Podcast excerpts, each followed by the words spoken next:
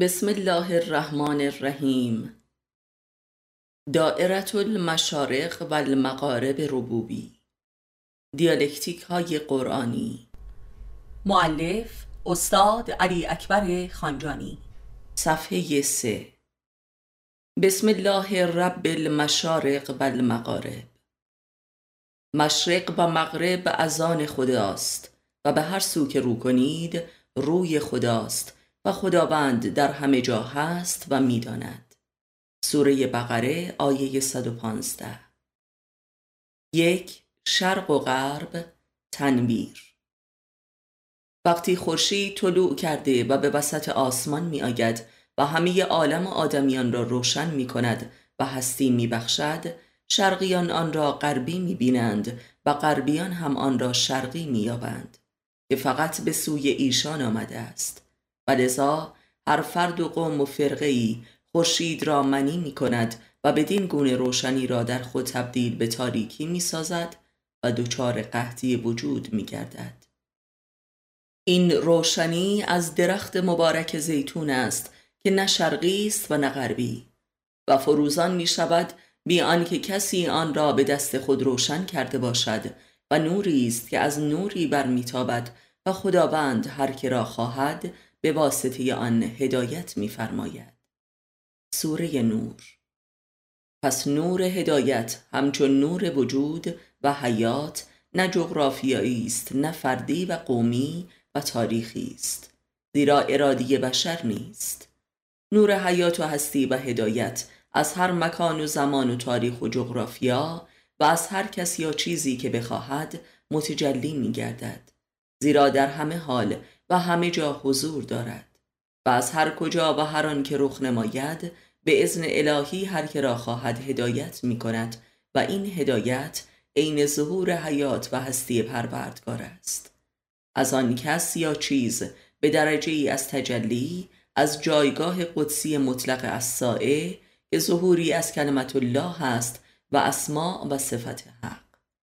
و همه این تجلیات معانی و صفات و صور دو بچی و دوگانه اند شرقی و غربی.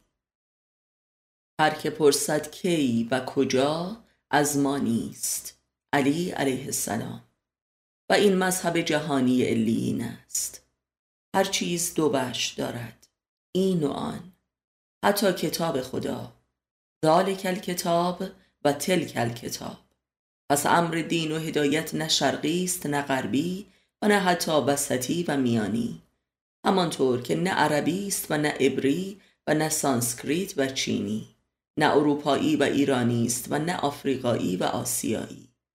پس اسلام ایرانی یا اسلام هندی و اسلام آمریکایی و مسیحیت آمریکای لاتینی و مسیحیت اروپایی و ژاپنی و روسی و یا بوداییزم غربی شرقی امری محمل است.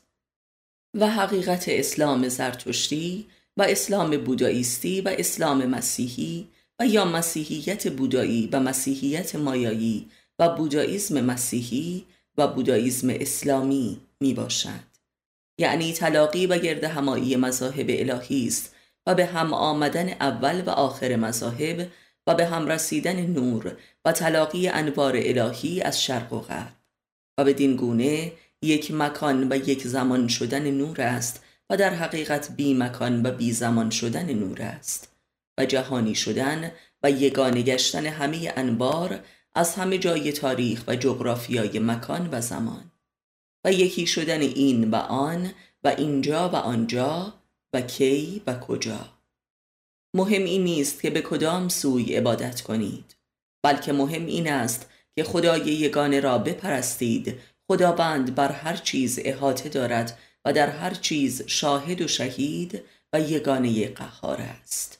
قرآن کریم. و سر خاتمیت نبوت و غیبت امام زمان جهت همین یگانه شدن و یگانه دیدن نور دین و هدایت و حقیقت است و از اسارت شرک مکان و زمان و نژاد و زبان و تاریخ و جغرافیا رستن است. زیرا آنچه که نور را ظلمات می کند محدود ساختن آن در حصر مکان و زمان و زبان است. و چون این ظلمتی یک تاریکی مضاعف است. و همان ظلام عظیم و ظلام شدید در قرآن کریم است که هولناکترین نوع ظلمات است. ظلمات دینی. دین قومی و تاریخی و جغرافیایی و زبانی و شجرعی و روانی و کلامی و فرمالیستی تلبیسی. پس به افکار و آدابی بزی که همه جهانیان را دریابی و همگان تو را درک کنند که این است دین آخر الزمان. دو کم و کیف. آنچه کم است هرچه بیشتر گردد کمتر می آید و هرچه که کمتر گردد ثابت می ماند و این عدم است. یعنی آنچه که می شماری و حسابش می کنی چون نعمات الهی را بشمارید ارزش آن را نمی یابید بای بر شمارشگران افزون خواه قرآن کریم. شمارگان نابودگان است. هرچه را بشمری نابود کرده ای و هر نابوده ای شمارش می شود ولی آنچه که هست عظیم و عزیز و عالی و افسون شونده و افسونگر کیف و حال و جان است و آن حضور خداوند منان است که هستیش را منت می کند بر عدمیان و من می سازد هر کسی را. و من می شمارد خیش و غیر خیش را. و هرچه می شمارد هیچ نمی یابد تا دست به کار تبدیل و فساد عالم می شود و نور وجود را نار می سازد و در نارش می سوزد و در این سوخت و ساز احساس وجود می کند و در چنین احساس وجودی نابود می شود کافی بود که من را در او تسبیح کند. یعنی من را در او شناور سازد تا وجودش را به نور بیابد. سوگند به تسبیح کنندگان شناور شونده. قرآن کریم. و آنان که هنر و علم شنا کردن در نور وجود را ندارند در آن غرق و ساقط می شوند و در کف دریای هستی تبدیل به سنگ و فسیل می شوند و عاقبت در سیل گدازه های آتش فشان ها شناور می گردند و ذوب می شوند کم هر چیزی من آن است و کیف هر چیزی هم اوی آن است. کم هر چیزی سنگ است و کیفش هم نورش. کیفش در همه جا و هر زمان است و کمش فقط در کالبدش محبوس و سقیل و حلاک و معدوم است در دریای وجود. کیف هستی است و کم هم نیستی و بین کم و کیف سرگردان چیستی و ساقط شده در کم اسیر ایده بایستی. سه تعریف و تعارف. یکی وجود را تعریف می کند به نور صفات و اسما و تجلی و فعل پروردگارش به عرفات عارفانی که کاملانش ائمه خدا هستند و دیگری وجود را تعریف می کند به تعارفات عرف تاریخی مردمان. بر عرفات مردانی هستند که همه را به سیمایشان می شناسند قرآن کریم که عرفات به قول خود امام علی علیه السلام امامان هستند که در جان عارفان مقیم و از وجودشان متجلی شده و اوصاف وجود حق را معرفی می کنند ما معانی خداوند و ظهورش در شما یعنی اولیای عارف هستیم. امام باقر علیه السلام. و این تعریف و معرفی و عرفان وجود است به واقع و تجلیات نور معرفت و اشراق و حکمت و شهود جلالی و جمالی. و اما دیگران وجود را تعارف می کنند از یکدیگر و به یکدیگر. و از زبان و باور آبا و اجداد و سنن تاریخی و افسانه و اساتیر یکدیگر. وجود جز خداوند نیست و او را جز عاشقان مخلص او توصیف نمی توانند کرد. قرآن کریم. یعنی آنان که خداوند را به عشق شناختند و نه در مجادلات کلامی و منطقی و فلسفی. بگو درباره خدا مجادله می کنید زیرا ما او را عاشقانه می شناسیم و می پرستیم. قرآن کریم. شناخت عاشقانه وجود حاصل جستجوی مشتاقانه و تمام و کمال در همه عمر است. به عنوان امری واجب و استراری که مقدم بر هر امری است. یعنی وجود را کسانی مییابند که آن را جدا و با تمام قوای حیاتی خود جستجو می کنند همچون جستجوی معشوقی گم شده. پس با کل عدمیت خود او را می جویند و می یابند و در این جستجو از کل این عدمیت خود که همان خود شدن است می گذرند.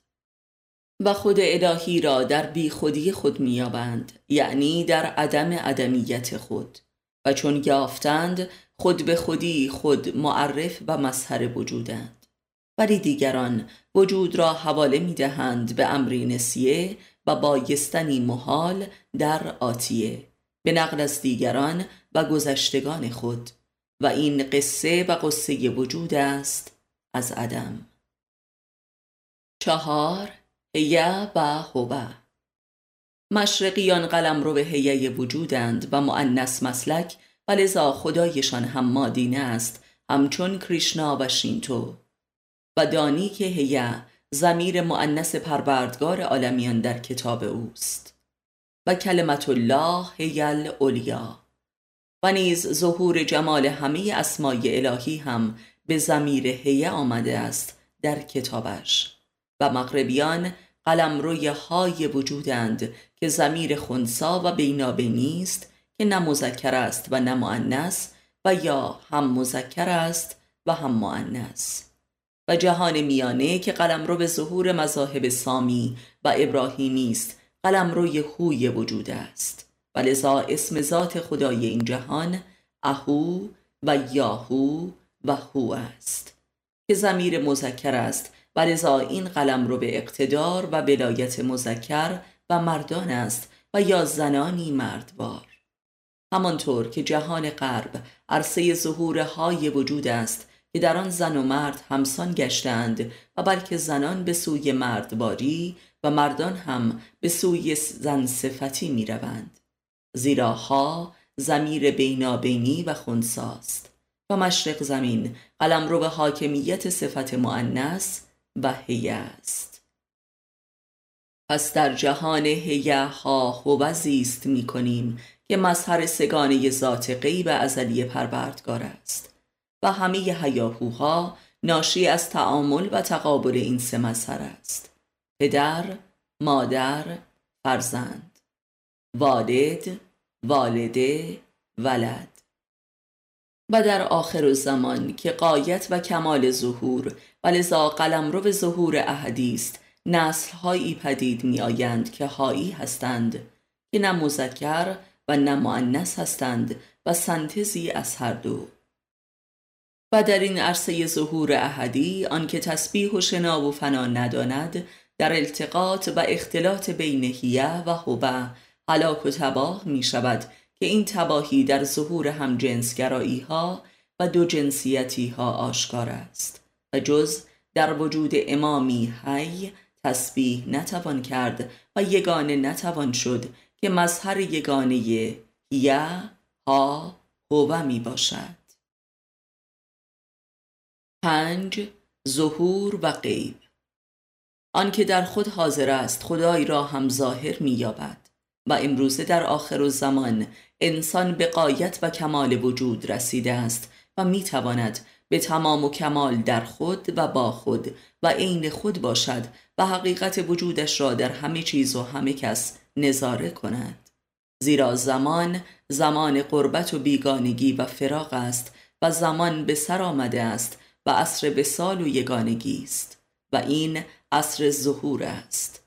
ظهور حق از انسان از درب این ظهور که امام زمان است و امام اساره و ام کل ظهور است. و نور این ظهور است. پس ظهور امام ظهور نور حق است.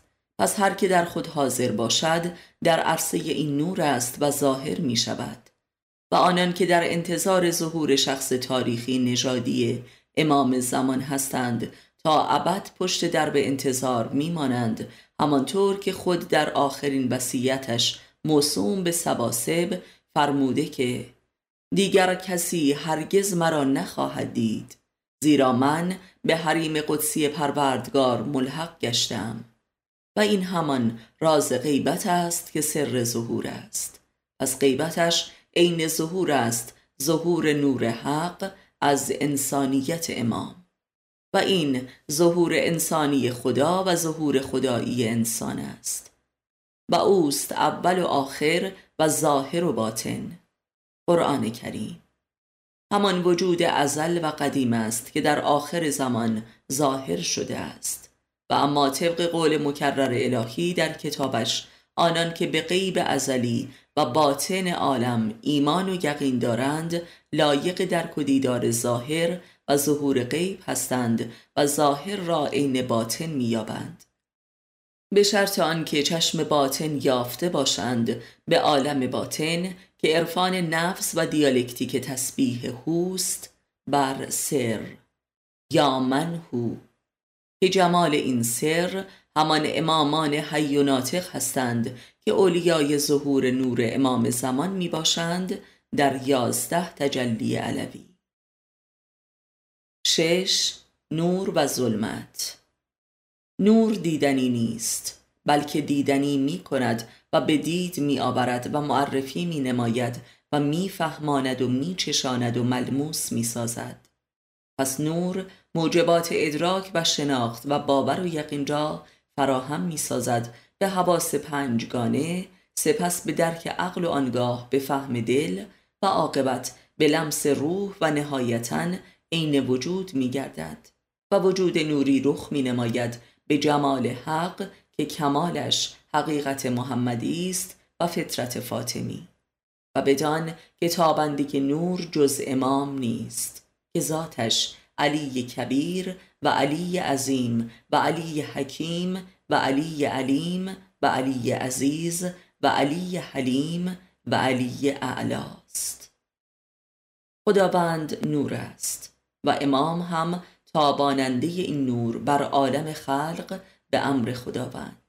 و موجودات هم وظیفهشان بر تابیدن این نور دریافتی به سوی پروردگارشان است که همان واقعی تسبیح یا منهویی می باشد و این راه و روش دریافت وجود و ابقای آن و الحاق آن به اصل وجود است و اتحاد با نور الانوار وجود.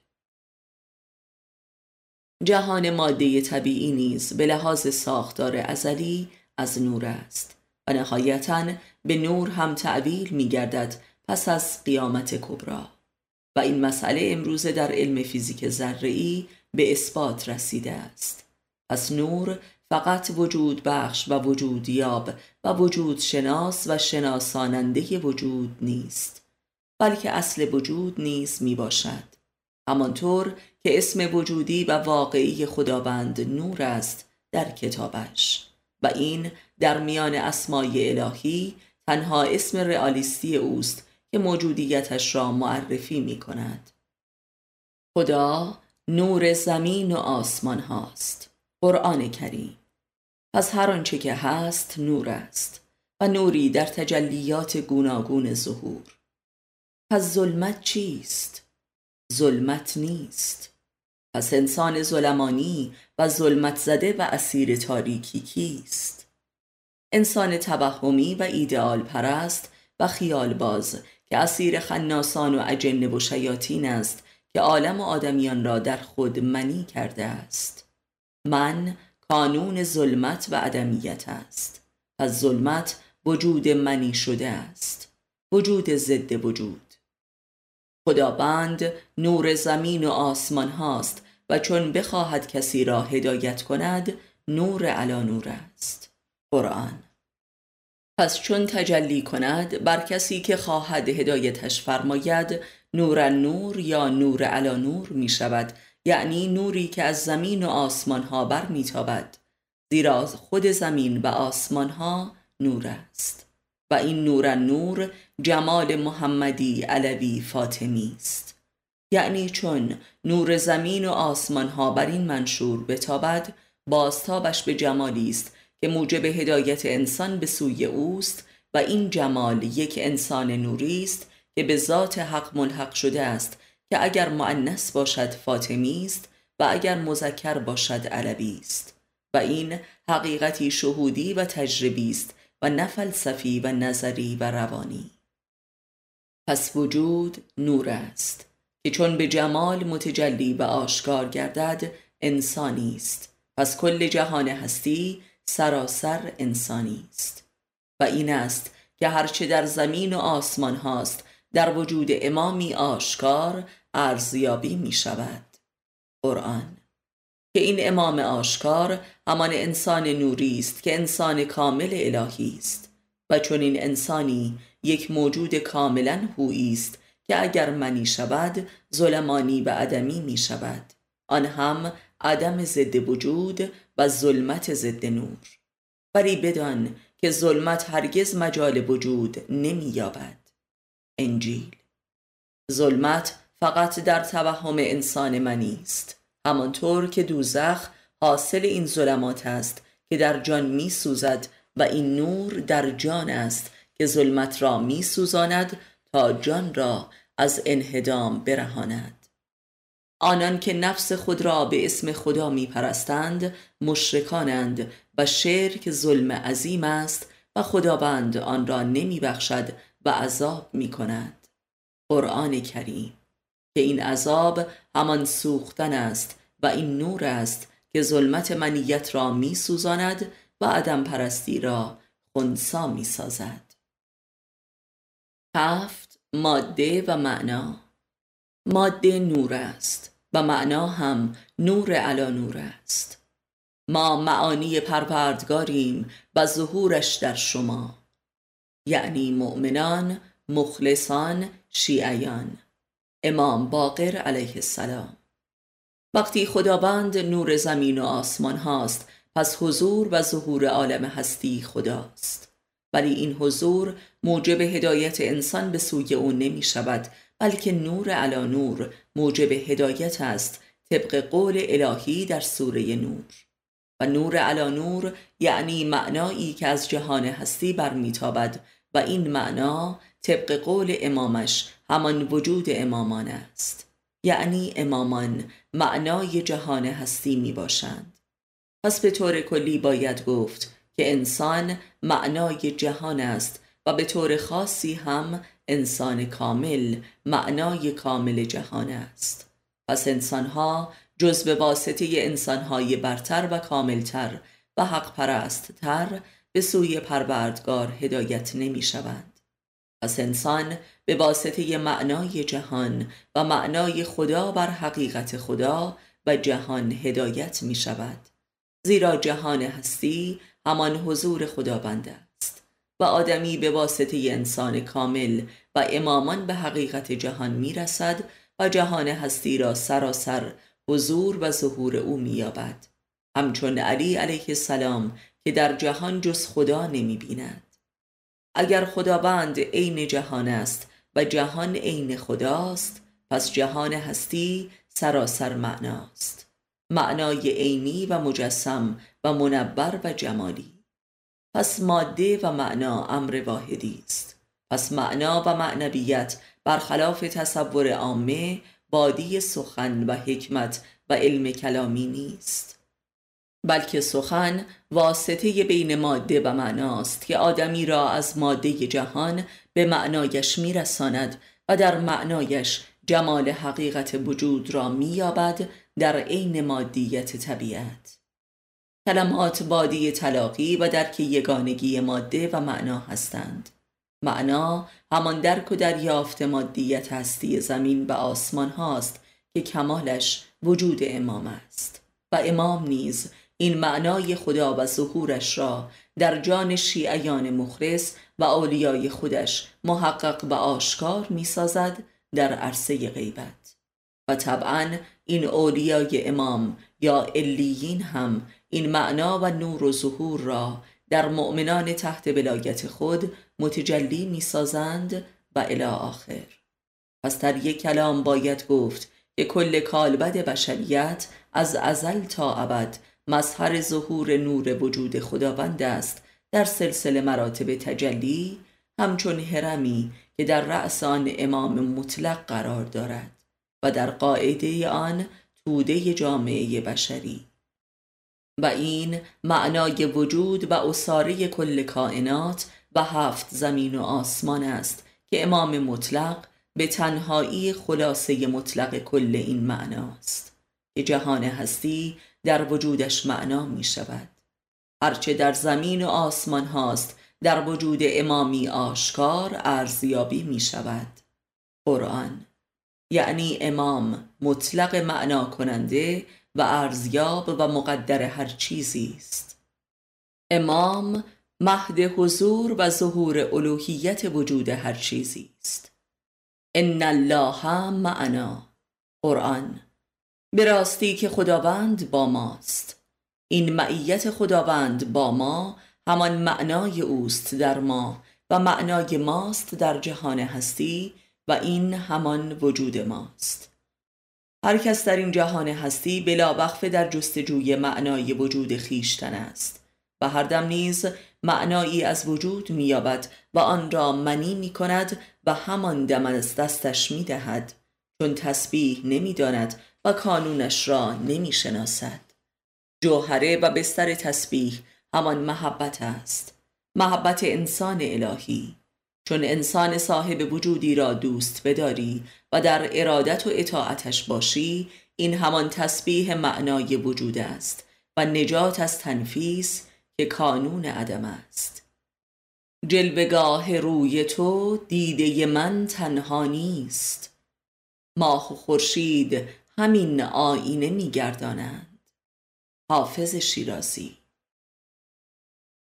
هشت عقل و حماقت. عقل گوهره و نور ادراک است و ادراک یعنی وجود یابی. و خداوند نخستین چیزی که آفرید نور عقل یا قلم بود که همان حقیقت محمدی بود طبق احادیث قدسی. یعنی عقل که همان قلم خدا در نفس ناطقه انسان است در جان محمدی به کمال رسیده است. پس خداوند نخست ابزار وجود یابی را پدید آورد و وجود که خود اوست به واسطه نور عقل یافت می شود پس عقل نور خدا یابی وجود یابی و هست شدن است که همان الهی گشتن است. پس عقل واسط و رابط بین وجود و عدم است.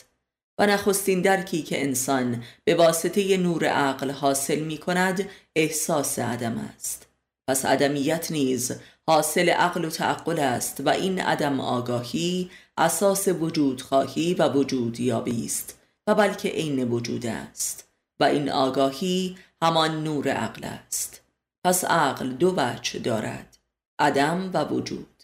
و این دو وجه همان نور و ظلمت است که از یکدیگر است و رابطه ایدیالکتیکی دارد و این همان حضور پروردگار است و آستانی ظهور و تجلی احدی اوست.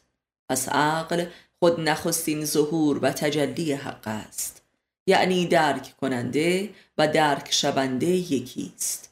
یعنی عقل و تعقل و عاقل و معقول امر واحدی است. و این تفاوت و تقابل و تعامل و تضاد و دوگانگی ها جملگی مربوط به عرصه قبل از به وجود آمدن است. در انسان کامل همه اینها یکی است.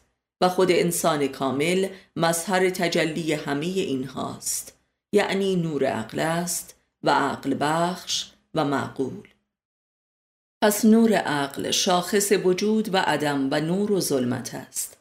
و در نزد عقل کل این نور هیچ تمایز و دوگانگی بین وجود و عدم و نور و ظلمت نیست زیرا سراسر وجود است و نور. و در منظرش هیچ عدم و ظلمتی نیست و آن حقیقت محمدی است و انسانهای محمدی که محل ظهور این نور هستند. خداوند همه انسانها را فطرتا نور عقل اعطا فرموده است. ولی بسیار اندکند که آن را به کار گیرند یعنی تعقل نمایند.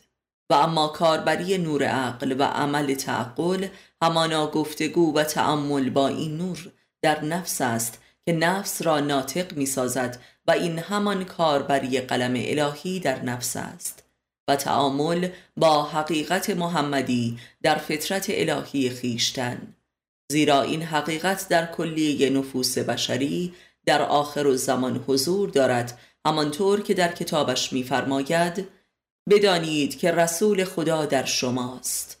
قرآن کریم. این همان قلم خدا و نور عقل کل محمدی است که در همه نفوس مستقر می باشد فقط آنان که با آن دیالوگ و تعاملی دیالکتیکی و تسبیحی دارند از این نور خلاقه برخوردارند و بر عرصه خلق جدید انسان وارد می شوند که خلقتی عرفانی است که بر دو رکن قرآن و بیان استوار است. خدای رحمان قرآن را تعلیم نمود و انسان را آفرید و او را بیان آموخت. سوره رحمان. این نور عقل محمدی که عقل الهی در بشر است همان قرآن است که در جریان تعلیم و تبیین آن انسان بر خلق جدید وارد می شود که هستی الهی انسان را پدید می آورد که حیات جاودانه و خلاق است که آفریننده جانها و جهانهای دگر و برتر می شود بر حق الله اکبر. و اما آنچه که عقل را به هر درجه ای که باشد تبدیل به جهل و حماقت تا سرحد جنون و مالی خولیا می سازد تنفیس عقل است. زیرا تنفیس عملی معدوم کننده و ظلمانی است. ولذا در جهان همواره شاهد علما و فلاسفه و سخنبرانی بزرگ ولی احمق هستیم و این واژگون سالاری عقل در نفی ناطقه است و باید دانست که قلب تسبیحی و منطقی عقل خلاق الهی در بشر همان صلوات است به فعل و منطق و کلام در دل و جان و ذهن. صلوات بر محمد و آل محمد که همان صاحبان نور عقل و قلم الهی هستند. و این کاملترین تسبیح است. تسبیح عقل همان تعبیل عقل و اعاده کردنش به اصلیت و سرچشمه آن است و آن محمدیت عقل و عقل محمدی است که عقل کامل و خلاق است. این است معنای صلبات به عنوان تسبیح و تعبیل اقلانیت در هر امر و مرحله ای از تعقل. زیرا عقل از نور حمد ازلی پروردگار آغاز شده و جمال این حمد به کمال اعلای احمدیت خود در محمد مصطفی متجلی و ظاهر شده و لذا زمان را ختم نموده است در خاتمیت محمدی. و این است سر آخر و زمان دین خدا در محمد مصطفی صلی الله. و لذا همه دشمنان محمد صلی الله و آل محمد و انسانهای محمدی جاهل و ابو جهل هستند و ابو ادم نه فکر و واقعیت ایده و رئال. انسان و جهان به مسابه اول و آخر یا ظاهر و باطن و ماده و معنای عالم وجود است و البته وجودی جز خداوند نیست. و همواره در همه حال این اول و آخر و ظاهر و باطن و ماده و معنا یکی است در کافر و مؤمن و عالم و جاهل و کامل و ناقص ولی این یگانگی و این همانی درجات دارد و از عدمیت تا وجود مطلق احدی که ثنویت را از میان بر می دارد. ولی رابطه بین ظاهر و باطن تماما دیالکتیکی است از نوع تنفیس یا تسبیح که حاصل دیالکتیک تنفیس عدمیت و مراتب آن است و حاصل دیالکتیک تسبیحی هم وجود است در مراتب ظلمانی و نوری. بهترین مثال برای فهم رابطه ظاهر و باطن عالم وجود در ارتباط بین انسان و جهان همان آینه است. کسی که در مقابل آینه است و کسی که در درون آینه است. جهان هستی آینه است که انسان باطن خود را در آن نظاره می کند به صور و افکار و احساسات و اعمالش.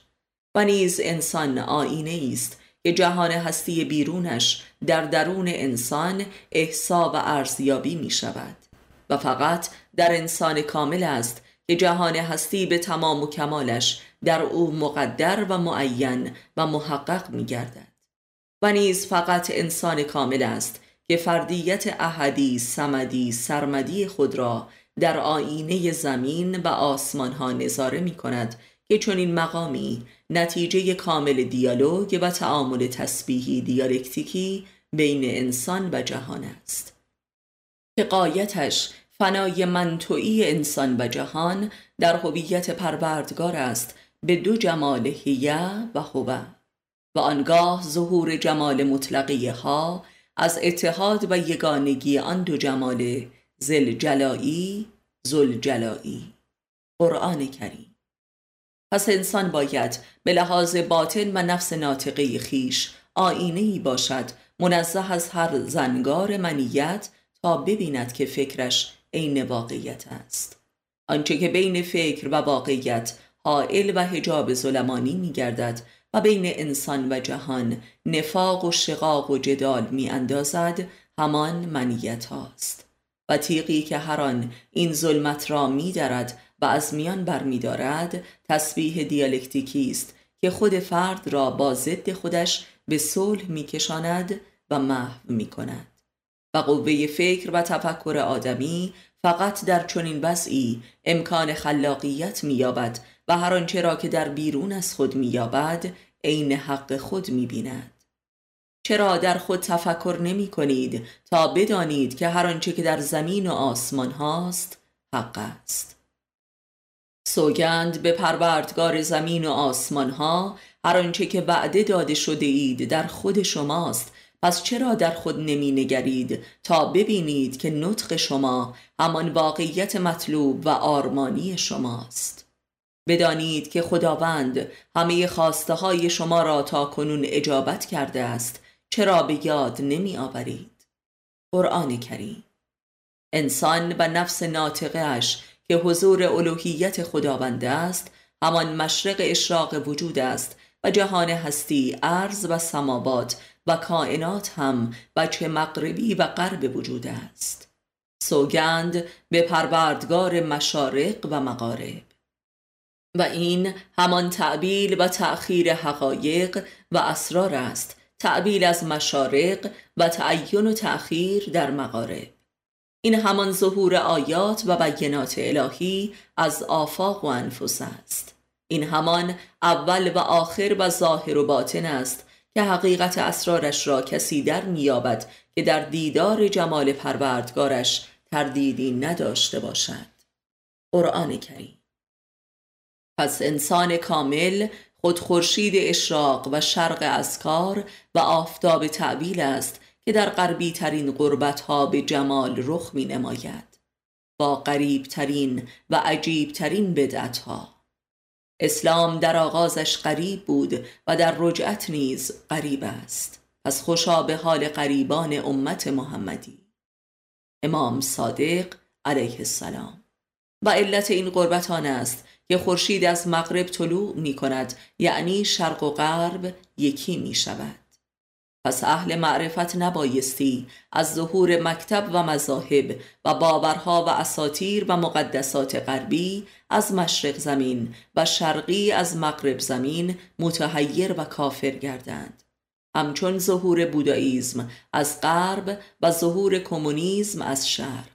ظهور اسلام از جهان کفر و ظهور کفر از جهان اسلام و امثالهم. یعنی ظهور خود از ضد خود و ظهور ضد خود از خود.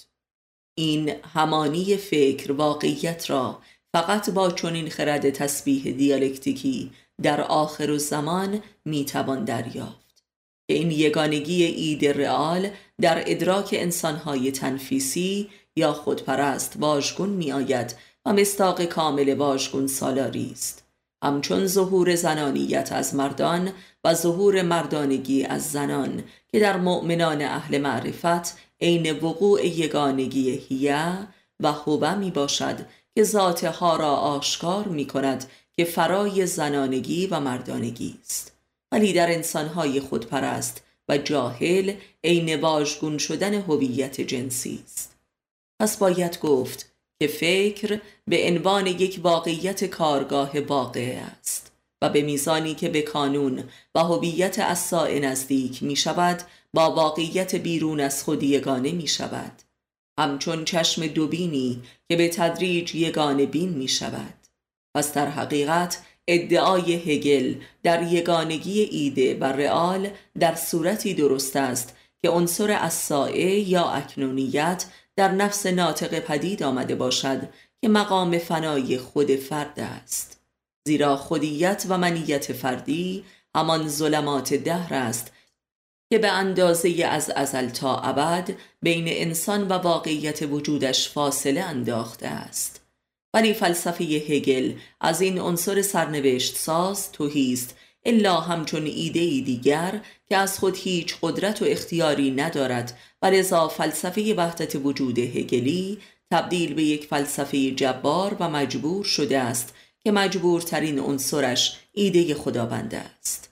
ولی انسان کامل محمدی همان نور از است که بر قلوب بشریت در آخر و زمان میتابد و انسانی که علم از و تسبیح نداند تحت شعاع این نور کوس الحق زده و دجال می شود که ظهور ابلیسیت است. و این همان واقعی است که امروز در سراسر جهان در حال روی دادن است که مؤمنان همه مذاهب را مظاهر حقیقت محمدی می سازد در درجات. و کافران را هم دجالانی که مظاهر شیطان می باشند. و این تقابل نور محمدی و نار تکنولوژی است به عنوان دو واقعیت که از دو فکر برمیخیزد. پس فکر محمدی عین واقعیت است همانطور که مولای موحدین علی علیه السلام میفرماید ای مؤمنان هرگاه در کار جهان و جهانیان عیبی دیدید توبه کنید چون عیب از خود شماست. ولی فکر کافران ضد واقعیت است. پس واقعیت جهان را به قدرت تکنولوژی تبدیل می کنند تا مطابق فکرشان گردد. کافران خلق جهان را تبدیل می کنند قرآن. در آخر زمان همه کافران و مؤمنان با واقعیت جهان به صلح و وحدت می رسند که وحدت کافران دوزخی است و وحدت مؤمنان هم بهشتی است. ولی در این میان منافقان به اشد زدیت و نفاق با جهان و جهانیان می‌رسند و کل بشریت را تکفیر می کنند و در این تکفیر خودشان هلاک می گردند. چون فکر نفاق از میان برود کفر و ایمان به وحدت و یگانگی می رسد و کافران به ایمان می گربند و به شفاعت اولیای الهی بخشوده می شوند و این آستانه ظهور احدی حقیقت محمدی است که پیروانش را به اراده کن فیکون میرساند و این پیدایش جنات نعیم و مدینه فاضلی محمدی در جهان است که ظهور فکر خلاق است و عقل بدی.